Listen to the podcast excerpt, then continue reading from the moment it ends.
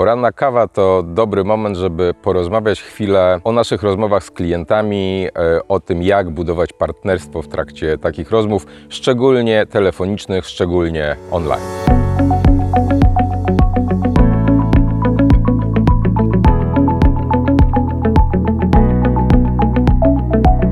Pierwszy element, bo oczywiście nie będziemy mówili o tych elementach najbardziej podstawowych, czy tych, o których można przeczytać w książkach. Pierwszy element to kwestia naszej postawy w trakcie rozmowy. Szczególnie w trakcie rozmowy telefonicznej dobrze by było, żebyś stał bądź stała, rozmawiając ze swoim klientem.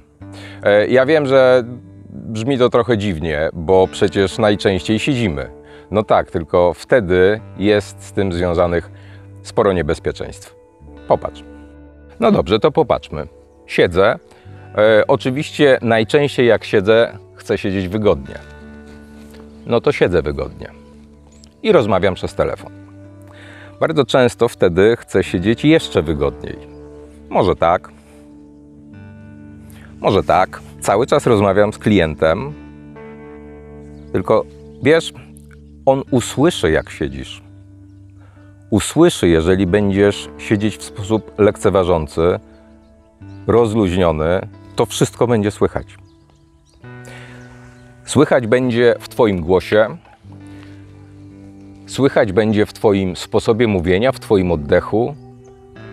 Dlatego jeżeli chcesz przeprowadzić dobrą rozmowę z klientem, wstań i przeprowadź ją na stojąco.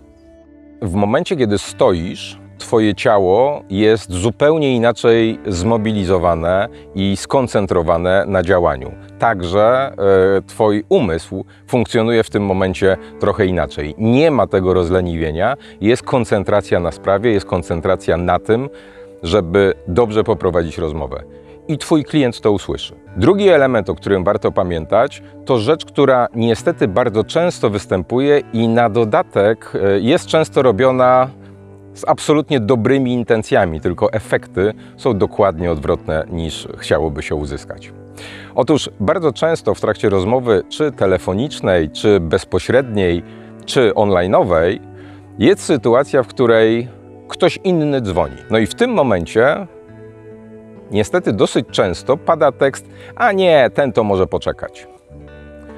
Osoba, która to robi, chce pokazać mi, że y, jestem dla niej istotnym klientem, że y, to ja jestem tą osobą najistotniejszą.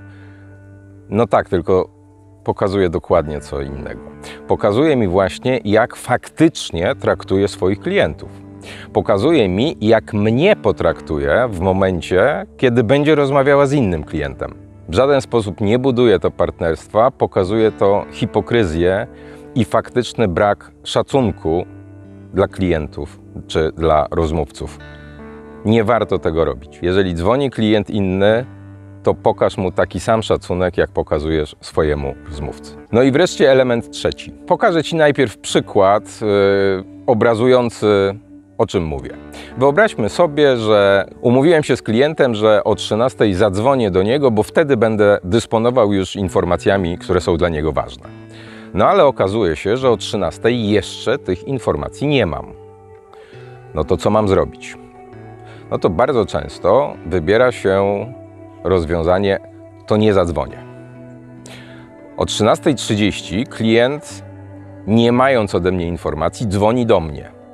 No ale co mam mu powiedzieć? Przecież dalej nic nie wiem. No to najlepiej nie odbiorę. O czternastej klient dzwoni jeszcze raz, potem wysyła es em es a, no ja się nie odzywam, bo przecież nie mam co mu powiedzieć. Przepraszam, jedna z najgłupszych strategii, jakie można przyjąć w relacji z klientami. Pokazujesz mu zupełny brak szacunku, pokazujesz mu lekceważenie. Bardzo często tego typu zachowanie kończy się utratą klienta. I wiesz co? I powinno się skończyć utratą klienta. Jeżeli ktoś tak traktuje klienta, to powinien go stracić. Zobacz, w momencie, kiedy nie masz tych informacji, które y, klient y, potrzebuje, to w dalszym ciągu masz co powiedzieć klientowi. Jeżeli umowa była, że dzwonisz o trzynastej, to dzwonisz o trzynastej.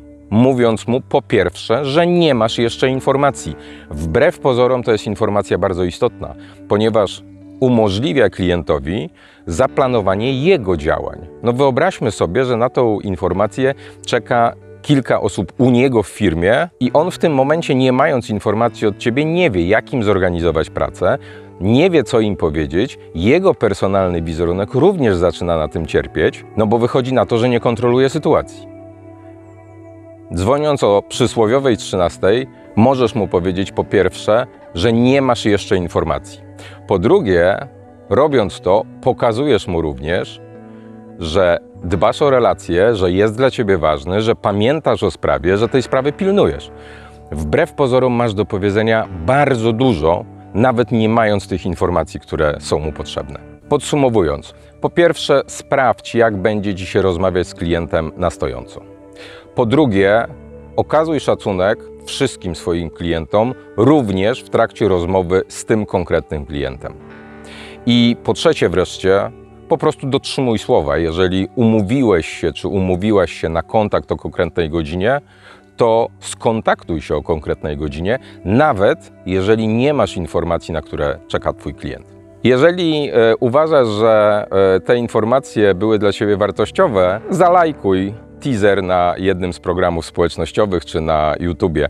Jeżeli to jest w ogóle ten obszar, który cię interesuje, zastanów się, czy nie warto subskrybować mojego kanału na YouTubie. A na dzisiaj to już wszystko. Do zobaczenia.